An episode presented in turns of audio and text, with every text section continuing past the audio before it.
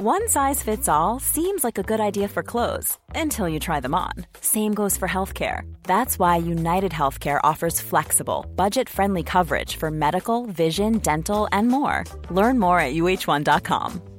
I'm Sandra, and I'm just the professional your small business was looking for. But you didn't hire me because you didn't use LinkedIn jobs. LinkedIn has professionals you can't find anywhere else, including those who aren't actively looking for a new job but might be open to the perfect role, like me. In a given month, over 70% of LinkedIn users don't visit other leading job sites. So if you're not looking on LinkedIn, you'll miss out on great candidates like Sandra. Start hiring professionals like a professional. Post your free job on linkedin.com/achieve today. Barbican Screen Talks. Hello, and welcome to the latest in our series of Barbican Screen Talks. Every month, we bring you classic conversations with some of the world's leading filmmakers and film fans, hand selected from our formidable Barbican archives. This month, we hear from one of the most subversive and influential directors to work in Hollywood, in a conversation recorded four years before his death. Robert Altman was born in Kansas City, Missouri in 1925. After a stint as a co pilot in the US Air Force, he moved to California, deciding to enter the world of filmmaking on a whim.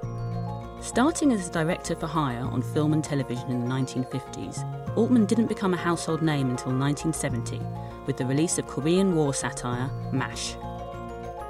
Over a 50 plus year career, Altman racked up five Best Director Oscar nominations, as well as the Golden Bear at Berlin, the Golden Lion at Venice, and the Golden Palm at Cannes.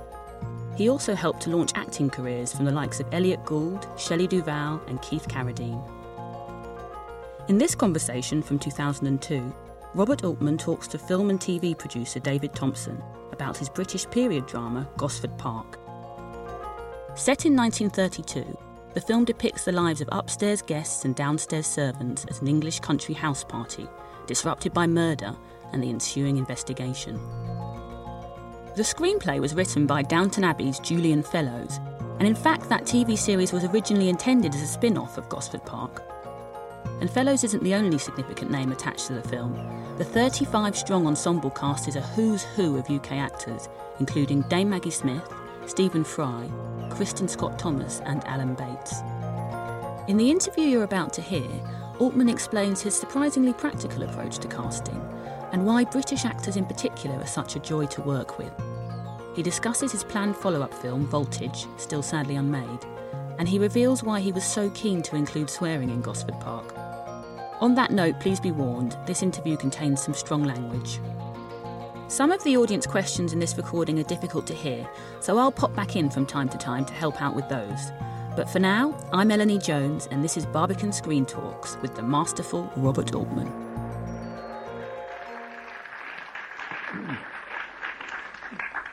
Well, now you've seen the film, I don't need to tell you who did it because he did it.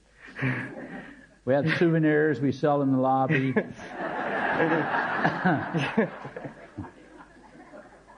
You said that um, what interested you in doing this film was it was a genre you hadn't approached before. Obviously, what a lot of people have been fascinated by is how much you've gone into the British class system. So where does all that come from? My partner, uh, producing partner on this, Bob Balaban, who plays Morris Weissman in the film, is um, sort of a renaissance man. He's an actor and a director and a producer, and he does everything. He came to me about two and a half years ago, and he said, "Is there anything our companies that we could develop together?" And I said, "Well, I've never done a who done it." I said, "You know, one of those Agatha Christie things. Everybody at the big country house, and there's a murderer and uh, butlers and the upstairs people and blah blah blah." And um, we just started spinning in a funny way from that. Then Bob knew about a writer, Julian Fellowes, who had done some work for him, and he said, "This guy might be good for it." So um, I didn't think it was going to really go anywhere. But all of these kinds of ideas you have to just put in the ground and see if see if they do grow or not. Julian wrote a I never saw him. I hired him over the telephone actually and I said, well, all right, well, here's kind of the things we're looking for and do an outline or so. And he sent us a, a rather complete, good outline. And I got very excited about it. So he came over to America and then we started adding this and subtracting this and going through the normal uh, process, the way these scripts are developed when they don't come from a previously published or known source. And so it grew like Topsy. How much of the upstairs downstairs theme came from you and Bob Balaban? How much from Julian Fellowes? Well, Julian, the script all came from him. Um, it's hard to think back. I mean, I'm quite sure if, if we sat around and said, uh, "Whose idea was this?" About six people would say, "Well, I, that was mine." Remember? And you really don't remember. It's it's like you have a discussion uh, about whether to what kind of washing machine to get. And, well, whose idea was this? Your wife's or yours? I think it was hers. And I think it was mine. But it all comes from the same. And how did you feel about making a film in England? Best working experience I've ever had in, in my life, and I've done 38 some odd films and several kilometers of um, of television. Mm-hmm. So it was great. It was, really was, and uh, it, that's just the way it grew. And you've got this remarkable ensemble cast. Obviously, names that are familiar to a lot of us. Was that relatively easy to assemble? Well, it turned out to be. I mean, I started asking people. I knew we were going to have a lot of people in this, a lot of characters, and uh, the big problem was how does the audience uh, separate them? If you saw this film for the first time just now, I'm quite sure that you're not sure of. Now, wait a minute, is, was she married to him or whose sister? Well, I didn't get that part. I missed that. Mm-hmm. But in my defense, I'll suggest that if you go to a party with 30 or 40 people in it at someone's house, and you get in your car and you start driving home, you're saying, uh, I like that blonde. Uh, which one was she he, she married to? Oh, oh, I didn't know that. I thought she was. So you really nobody ever knows everything, mm. and we knew that was a problem in the film. So by casting a Maggie Smith when you see Maggie Smith, you know who she is the next time you see her. You don't have to wonder, you don't have to go and say which one was she. So about half of these people, more so in in, in uh, Britain, are known, but it, it was very important to help the audience separate and keep track of who's who. So if we hired a tall guy, I said, okay, now for that part, we got to get a short guy. So you have to help the audience I've seen too many really good films myself, and afterwards I said, you know, I just, I got them mixed up. I didn't know which, who was who. Was Russell Crowe or was it blah, blah, blah. So that was a, a problem, and, and, and that's the way we chose to uh, solve it. And everybody loved the script. All these actors liked it. They all wanted to play in it, and uh, suddenly we had a kind of a um, a hot little item on our hands, and uh, it was wonderful. Some of the actors are being quoted in the press as saying that um, you sent them a memo that they had to be prepared to be around at all times. Is this true? Is it... Well, it was not a memo; it was part of the deal. Uh, so many American actors, uh, which most of my experience is with, uh, they'll say, "Oh, I'd love to be in your six days. Hell, I'll be there. I can work." I said, "No, no, this is ten weeks." And then their agents come in and they said, don't do that picture. And the agents don't want them to do it. But this film, like Alan Bates, he worked, I'd say, the first six and a half weeks of shooting. He was working five days a week. And I don't think he had five words to say. He was buttling in the background there. But he was there all the time. And uh, the great thing I found out about working with these particular actors. And it's the philosophy of the English actor, I think, that's so uh, related to theater and to doing um, ensemble pieces and that sort of thing. Uh, they all were there and knew what they were doing, and I never saw an agent the whole time we were shooting. And had I had any American actors where we would let their agents get near us, they would be out measuring trailers and uh, saying, he has 17 more steps to walk to the set than she does, and I want my client's trailer moved closer. and then, of course, everything falls apart. Mm. But we didn't have that here. It was, it was great. In terms of the casting, then, was it the people you chose, or did they sometimes read the script and suggest well, they well, might want other parts? Or yeah, I, I had a, a, wonderful casting, a woman here named Mary Selway, who uh, knows the territory, and uh, we saw a lot of people. We spent a lot of time.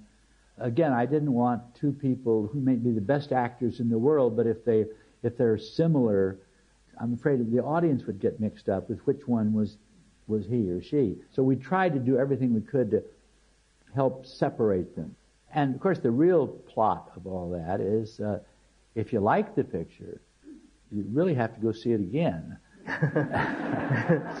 and uh, and again. And pay. Oh yeah. well, if you pay, then I can pay them, and maybe even I can get paid one day. I mean, I think it's fairly evident that you have more sympathy for the characters below than above. Would you say that's true? Or? Well, I think, in the first place, the philosophy of the film was we never showed or were with the upstairs people unless there was a servant present. I couldn't just arbitrarily go into a room uh, between, say, Charles Dance and, and Geraldine uh, Somerville and play a scene unless there was a servant there. Then it brings up that, well, some of these people treated the servants as if the dog or the cat was in the room. They were very candid. Other times they postured or withheld things from the servants. So we decided that we would tell the story through below stairs gossip. So every scene in the below stairs areas, there is some piece of plot information being delivered. And you have to, I feel, have to have strong rules. So you just can't arbitrarily say, oh, here's a good idea, let's go do this. So you have to have some strong rules that you must abide by. And I think it gives the audience a sense that, oh, there is some truth here.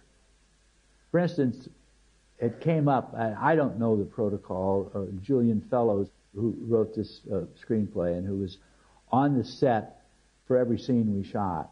He is of the manner born, I think. So I couldn't say whether it's supposed to be Lady Constance of Trentham or Lady Trentham Constance of uh, I don't I don't know those things. But I said we have to be correct. Because first place I know I'm going to be if this film gets out, I know I'm going to be under scrutiny as an American coming here and doing a film that's about British manners, culture, history, etc. So I wanted to be correct. I didn't want to, although I'll tell you a funny thing. Julian Fellowes' wife, Emma, is a lady in waiting for Princess Michael. So when we had our premiere or uh, screening a few months ago, Princess Michael, uh, who's a, a girl, uh, but I didn't, I didn't, uh, and uh, so I was introduced to her after the screening, and uh, everybody's saying, "Oh, it's like everybody's polite in, in, in most societies." Oh, it's just wonderful. However, she says, uh, "You know, the tea set that Maggie was served breakfast on that morning that was 1942. That was made in 1942, not before that. So there's a big error there." and I said, "Well." honey, I'm glad you like the but uh, so we were careful about that. We had technical advisors. I had a, a housemaid, a cook, and a butler, footman butler, who were all in their mid to late 80s, who had all been in service in this time. And they were available to the actors. They were on the set all the time. So we had a lot of checks. We did try to, to make it right. Mm. And I find in my experience of doing this for a long time that the more you stick to what is a truth, uh, the better it is. Because that is what it is. For instance, this thing of calling the visiting servants by the names of their employers that came up, and I said, "What is that about?" And they said, "Well, that's what they did. Uh, that's how they did it." And I said, "Well, we don't have to do that." I said, "If we do that, I mean, Christ, it's hard enough to keep track of who's who anyway." Mm. And I thought, well, if that's what it is, then let's do it that way. Mm. So we did that. And the other two kind of straight lines we had was the Ivor Novello character that Jeremy Northam played. That was all as historically factual as we could be. The same with the film Charlie Chan in London. Bob Balaban, who played the uh, Weissman part, was not. But everything that was mentioned about that film, all the actors that were mentioned in it, all the plot points, all the studio heads, everything of that was, and that film was made a year later, and it was made in 1934. Because the detail that always used to worry me was this business of the lodger, because I always think when he's talking about the lodger, he first thought is the Hitchcock film from 27 or something, but then he actually remade The Lodger in Hollywood, which was yeah, a flop. The, is that right? Uh, yes. So uh, yeah. Ivor Novello starred in uh, The Lodger, which was Hitchcock's film. Yeah. It was a silent film. Yeah. And it was a big, big hit. And then later, when Ivor became more famous, renowned, he revised it and did it, and that was the film that was a flop. Yeah.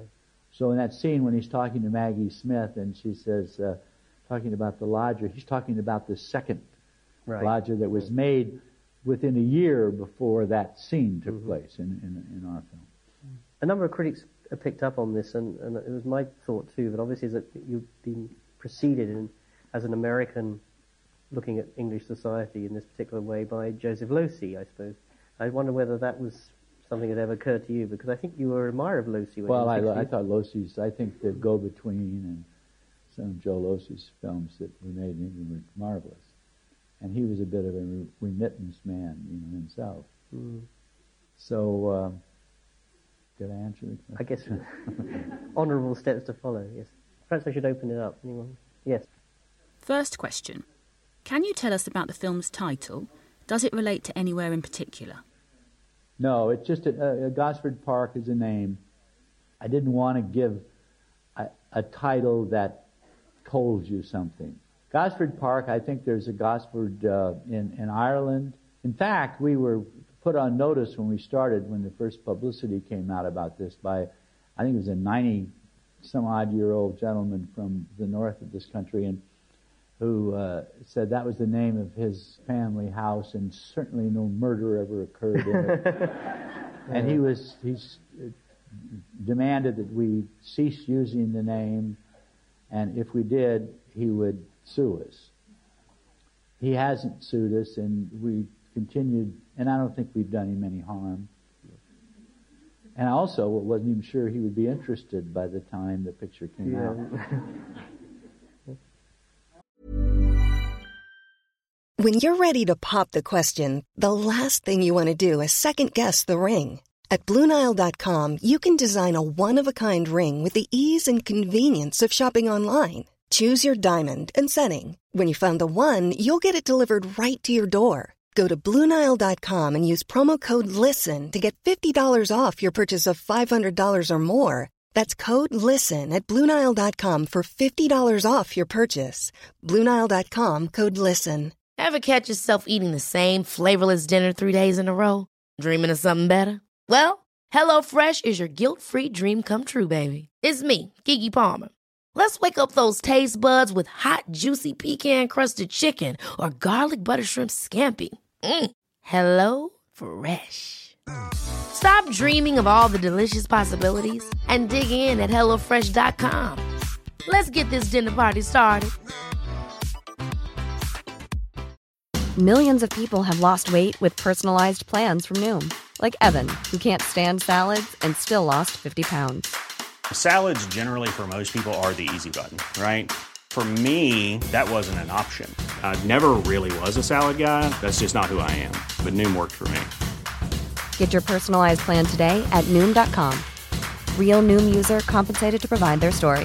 In four weeks, the typical Noom user can expect to lose one to two pounds per week. Individual results may vary. In most of your career, you've been more of a star maker than a star user. Do you prefer working with lesser known actors? Well, in the first place, most of the earlier films that I did in America, I wasn't going to attract uh, Humphrey Bogart and people like that. And I think that's probably what got me headed toward this sort of ensemble kind of work that I, I like a lot. And another thing is that I haven't done very many films in which there is one or two lead characters that are the whole film. I did do a film in which there was only one actor in it. That was called Secret Honor with an actor named Philip Baker Hall. But most of the films I've done have been more ensemble kind of pieces. Plus the fact that you get down to the, what these films cost to make. I, in MASH, going back to MASH, in Nashville, the films that, you know, you may be familiar with here, we paid those people like a thousand dollars a week. I mean, we paid them just slightly over scale. We couldn't pay the salaries that, that were demanded. So those movie stars or name actors were really not available to me for, for quite some time. And still aren't. Although Richard Gere, I suppose, was a recent exception in a way. Richard Gere, but Richard read that script and just said, I want to do this. And mm. uh, he was really my producing partner on that. Dr. T and the women. But in most of the other films, a lot of the people that I have used have since become better known. Mm. Not because of the films they did with me, but because of their own talent and tenacity and luck. There's no mention of location in the film's credits. I wondered why that was. Well, now I can say we this. talking about this earlier. This is the strangest thing. This place we shot belonged to a family named Byng. Uh, it's very close to uh, London. Everybody slept in their own bed. All the actors slept in their own beds if they chose to. The and uh, when we this uh, Wrotham Hall, Wrotham, Wrotham Hall it's in the papers recently. yeah. So we had to sign a contract that we would never tell anybody where we were shooting because they didn't want to be uh, uh exposed. so we did that, and uh, and then suddenly when I came back on this last trip, I see big articles and there's Robert Byng showing people around. Oh yes, this is where they shot the so and so. I guess since he let the cat out of the bag, I I can uh, throw the bag away. How have American audiences reacted to the film? Has the response been different to the UK? The, the film in America is doing fantastic. I mean, I have a smile from here to there. The film has been very well reviewed, very well received. We're get won, won awards for it. We're nominated for here and there and this and that. And they really get it. And we wondered about that because I showed the film first to a public was here at the, we opened the London Film Festival. And I didn't know how it would, what the balance would be. But it seems to be received basically the same in both uh, countries, although sometimes the jokes in America are a little funnier here, and sometimes here they're a little funnier. I mean, we get more response. But uh, basically, it's it's not the same. The audience does not react the same. Uh, it's just a little different, but uh, it seems to work both uh, places. I think you know, the first place, America is uh, made of Anglophiles.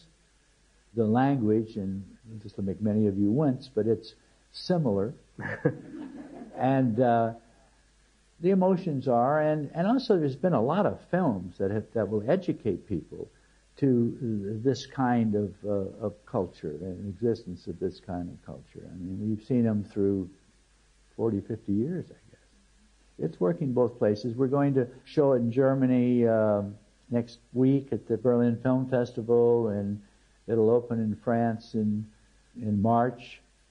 It seems to be being received very well there, so you know maybe this will work. But I think if it does, it's because of the films that have come before it. In fact, we, we, I use this a lot. When you started, you say, oh, there's Maggie coming, Smith coming out and getting into that old car and, oh, this is one of those uh, films. I like these. and so we try to really go down familiar paths and yet just mm. give them a little twist or curl here and there. How did Ivor Novello end up being part of the story? Well, about 35 years ago, I was working on a project about World War I flying. And in that, putting that stuff together and doing research, I came across Ivor Novello. Keep the Home Fires Burning. Uh, uh, you know, he was a phenomenal uh, character. And he's unknown in America.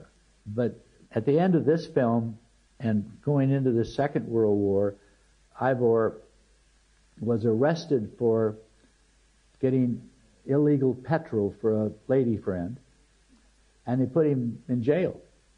And that prevented him from ever being knighted, and consequently, he kind of disappeared from the international scene. I mean, it really kind of ended. But he at one time had, I think, four musicals in the West End at the same time. He's written 250 popular songs. He starred in about six, seven movies. Uh, Garbo was his dear friend. He did silent films in Hollywood and here.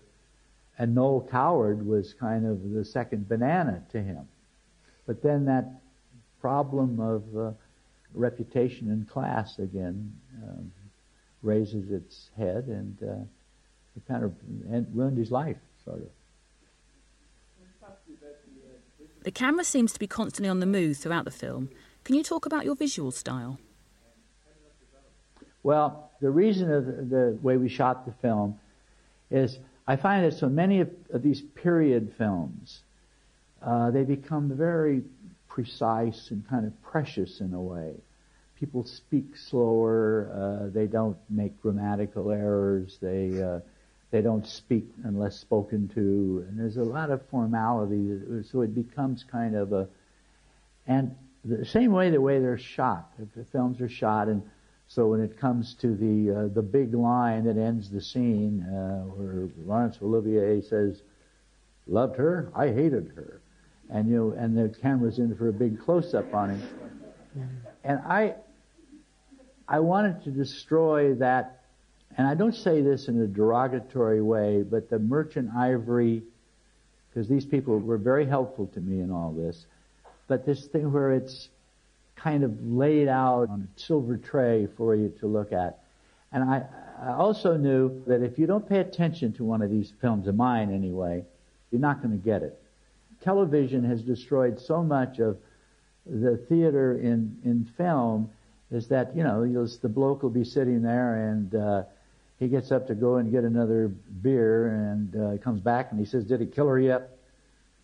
I mean, everybody knows what's going to happen. Everybody knows at the end every person's everything. And uh, I wanted to put you on notice to say, pay attention or you're not going to get it. I kept the camera arbitrarily. Those camera moves were not so they ended up at a certain place at a, at the right time. We had two cameras in most of the scenes, and I would start one over here and one here, and I'd say, okay, when we start, when we say action is the word, I think, this camera just arbitrarily starts moving, and the cameraman is back panning to whatever the other camera is going the other way. So there's always movement. Now, one good thing about that is that the cameraman cannot light this too beautifully because by the time he gets it lit for your close up, the camera's already moved away from that. And sometimes the, the key line, Maggie Smith says, well, there's not a, a jealous bone in my body. She's out the door and it's on her back. Rather than going in to underscore it for you. So what really we're trying to say, I think, is pay attention or you're going to miss it. And it's the same reason for the, I don't know if there's a rating of the film here in, uh, in Great Britain. 15, I think. Because in America, you're a PG-13, which means if you're 13 years old, you can mm-hmm. go see it. And then there's an R, which is restricted, and then you have to be with a parent and keeps mm-hmm. the kid. And so when we gave the film to the rating board in America, the studio or the distributing company called me up. And I remember this woman was very distressed. She says, Mr. Altman, I have, I've got some terrible news. And I said, well, what? And she says, you're getting an R rating. I said, well, great. That's the plan. and she says, but think of all the people. I said, I don't want 13 year old people coming in to see this movie, especially boys. They're not going to like it. Mm. They're not going to get it. They're not going to have the patience for it.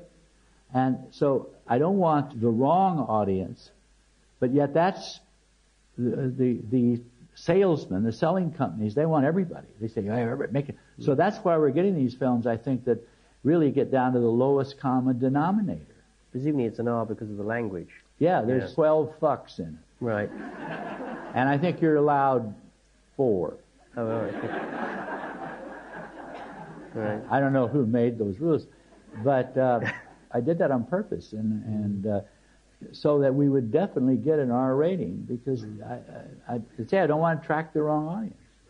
Just to go back on this business of the camera movement, though, I mean, it's not only how the audience see the film, it's also the atmosphere that creates on the set, isn't it? Well, the actors, uh, uh, you know, if there's 25 actors in the scene and moving around, they don't know whether the camera's on them or not. So consequently, they're off of this thing and say, I'll save my big moment for my close-up because one, there were very few close-ups in the film, and secondly, they just didn't know. And those scenes, we don't just do little three words here and three words there. These scenes, you know, every time they'd run six, seven minutes. And we'd do the, the whole scene. Then the second time, we would shoot the same scene. The cameras, as far as the actors were concerned, seemed to be doing the same thing. The lighting was the same. There was nothing that made it any different than they were just doing another take, but we actually were filming other people and other things at that time. They got to the point where they were on stage. They were never off stage. And they just fell into that, which meant that they're performing all the time. Can you tell us about the scene where we discover that Eileen Atkins and Helen Mirren are actually sisters? They were not sisters in the script really without this last scene between Helen Mirren and Eileen Atkins when they when she breaks down, if that scene were not in this film, I do not think that this film would be doing. I think it'd be admired, but it would not have this popular feeling that it does. We were six and a half weeks into the shooting, and nowhere in our minds were those two women to be sisters.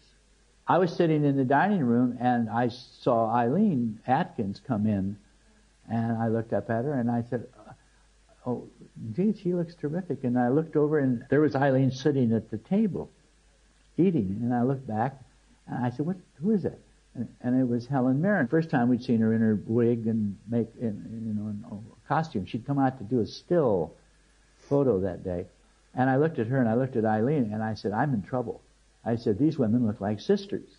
And Julian Fellowes, who's the writer, was sitting in, across from me, and I called him over and I said, look at this. And then I got the two ladies together, and they came over, and then I said, you know, I made a big mistake here. And he said, let's make them sisters. I said, fine. And, uh, and, and that happened right there. And had this been a big budget uh, movie with lots of high-powered producers on it, uh, that never could have happened, that change. and I think if we had not done that, I don't think this picture would be enjoying the kind of success that it seems to be now. Another question? Yes? You mentioned you've made 38 films. What are your plans for your 39th? I'm starting a film in New York uh, called Voltage. It's sort of an ensemble piece about an engineering factory in 1991. And this is a place that makes little minuscule things for big airplanes. And it's during the time when uh, the leadership of America was uh, a man called George Bush, Colin Powell, and uh, Cheney. Only it was 1991. Mm. And it's the time that they chose not to cause uh, Saddam Hussein too much problem, and they and also to protect oil interests. I think that they uh, they let him go, and, and it's kind of interesting that we're now having the results of that today. Hmm? The film alludes to the idea that Hollywood could be the new aristocracy. Do you think things were changing in the 30s as people began to look up to film stars rather than the upper classes? Well, this was in 1933 was the end of that indentured servitude, so to speak. I mean, at the beginning of the century, most women were not educated, and if they didn't have somebody to take care of them, they didn't have much choice except going into service like this or prostitution. And uh, the the lady in the house on the hill would come down to the village, and here's a 13 year old girl, and and they said, okay, we'll take her, and she'll be a scullery maid up in the house. And the parents were happy to do that because one, they knew she'd be uh, looked after and protected and wouldn't be on her own. She'd be fed. And also it gave an extra space in their bed so there could, instead of being four children in that bed, there'd be three. And then, of course, the, then the First World War came along and women started being educated and jobs kind of opened up that uh, were not possible before that. And then at this time, and, and say 1933, 32, when we are, by the time the Second World War was, you know, they were handling rivet guns and flying airplanes and doing all sorts of stuff. So it was, uh, it changed the social structure. That doesn't mean that there aren't houses and maids and butlers and people who have jobs like that, but they can make their own choices more now. You're, you alluding to the Ivor Novello character who becomes almost like a modern celebrity. Oh, yes. Novello was uh, not a posh. Uh, he was a Welshman, and uh, he became a big, big star. But Maggie Smith's character says it.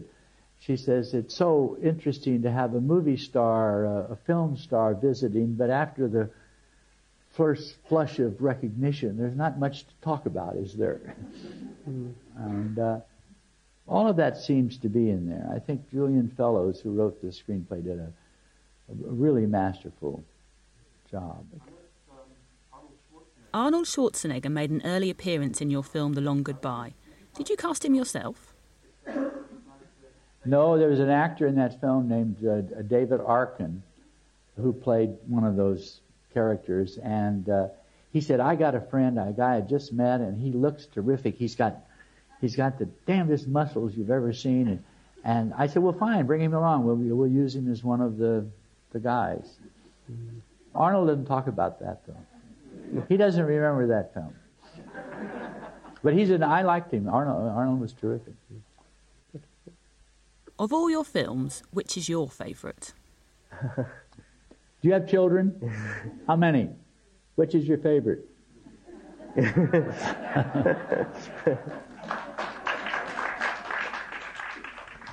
I tend to love my least successful children the most. But you're pretty happy about this one. But I shamelessly say I like them all. I really do. No, I, lo- I love this film. Could you talk about the film's music? You mean the, the, the background music, the score? Uh, well, I used Patrick Doyle to do this score. He's uh, had done a, lot of music for my good friend Ken Branagh, and uh, I like Patrick. And I said, I, I just, I just need a pad. Sometimes you need music to help the audience shut out the rest of the world, just to keep them in. But it's not. I mean, it, it doesn't tell you that something's going to happen. It's not. It's it's just a, kind of a, an atmosphere. I try to always in the beginning of conceiving a film, I'd love love the music to be indigenous. I always say, okay, there's not going to be any violins that you can't see. Uh, there's not going to be music coming from nowhere. I've never achieved that, and uh, well, the long goodbye comes close, doesn't it? Well, the long goodbye, we took the same. But it appears in these different. And, and every, uh, uh, it's the same da da da da da. That's a Johnny Mercer. Uh, if you hear it as music in the supermarket, you hear it, the doorbell. It's just the doorbell rings, anything. Yeah. And that was sort of a, it became a character in itself. Mm. In Gosford Park, I love what uh, uh, Patrick did. He really gets you in that. I, I, I don't understand music I don't understand very much of anything really, but it's something that's visceral and it's kind of inside of you, and yet it doesn't. I try not to lead what the action is going to be. I mean, we don't hit those chords and go, and you think, oh, I better be scared. Mm. But each case, it's it's it's a different thing. One one day I will do a film with I don't know music. Time for a couple more, I think. Yes, sir. Did you have any problems when it came to editing the film? Well, I had less problems with this film than any film I've ever done, I think. Uh, the editing went together like that. There's very few scenes uh, that aren't in this film. There are about three scenes I shot between different characters where I had one, say, one plot point that I had to get out to the audience. So I shot it in a scene with uh, Geraldine Somerville and uh, uh, Charles Dance. And I shot the same information in the scene with uh, two of the other characters. And I think I did the same thing with two other characters. I didn't know when I got to that point that I want to see these people or these people. So I did that two or three times. So obviously only one of the three choices was used because that's what got the information across.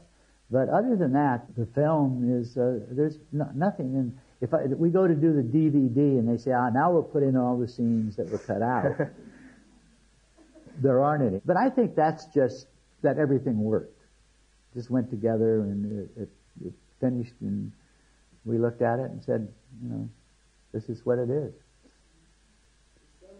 There are a lot of stars in the film. How did you go about directing them? I don't think that I direct anything. No, I'm serious. I, by the time a film is cast, we have the script and we have the cast, about 85% of my creative work is finished. If an actor comes to me and says, how should I play this scene?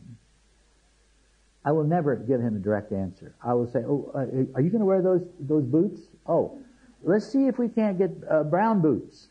Uh, anything, because the minute I say da da da, I've taken 360 degrees of possibilities and narrowed it down to six. And afterwards, the film's no good, and the actor said, "Oh, I was in that film." He said, "Well, yeah, it wasn't very good, was it?" He said, "I just did what he told me to do." but, but, but the truth of the matter is, is that what I want to see is something I've never seen before. So, how can I tell somebody what that is? So I really am looking for uh, something from these actors in these scenes that uh, that can excite me, and I think that's that's valid. But it, it is truthful because I don't. I sit there and I watch it and I watch it and I think God this will work. But really, if I see what is at the height of my imagination, and the whole film is done that way, it's not, going to be a very good film. The real communication from this quasi-art medium comes from the, the actors, the performers. They're the ones that can not say something, walk a certain way, something in the background happens, and you as the audience, if you're hooked in this, if you get caught up in it, you go, oh, I don't know what it is, but, but, but, but, but that's right, that's right. And that's the kind of emotion that, that we're trying to, to give to you people, the faces that are sitting there and looking at. We're trying to, for that time, just transport you away from that. If any film came out the way I envisioned it going in, I mean, I promise you it'll be a bad film. I promise you. Well, I don't know what you envisaged for this, but I think it turned out pretty well. So uh, please join me in thanking Robert Altman. Thank you very much. Thanks for listening to this Barbican Screen Talk with Robert Altman. If you haven't subscribed to this podcast, you can do so via iTunes or Acast, or visit barbican.org.uk slash Screen Talks Archive. And we'd love to hear from you. You can find us on social media in all the usual places. Just look for at Barbican Centre.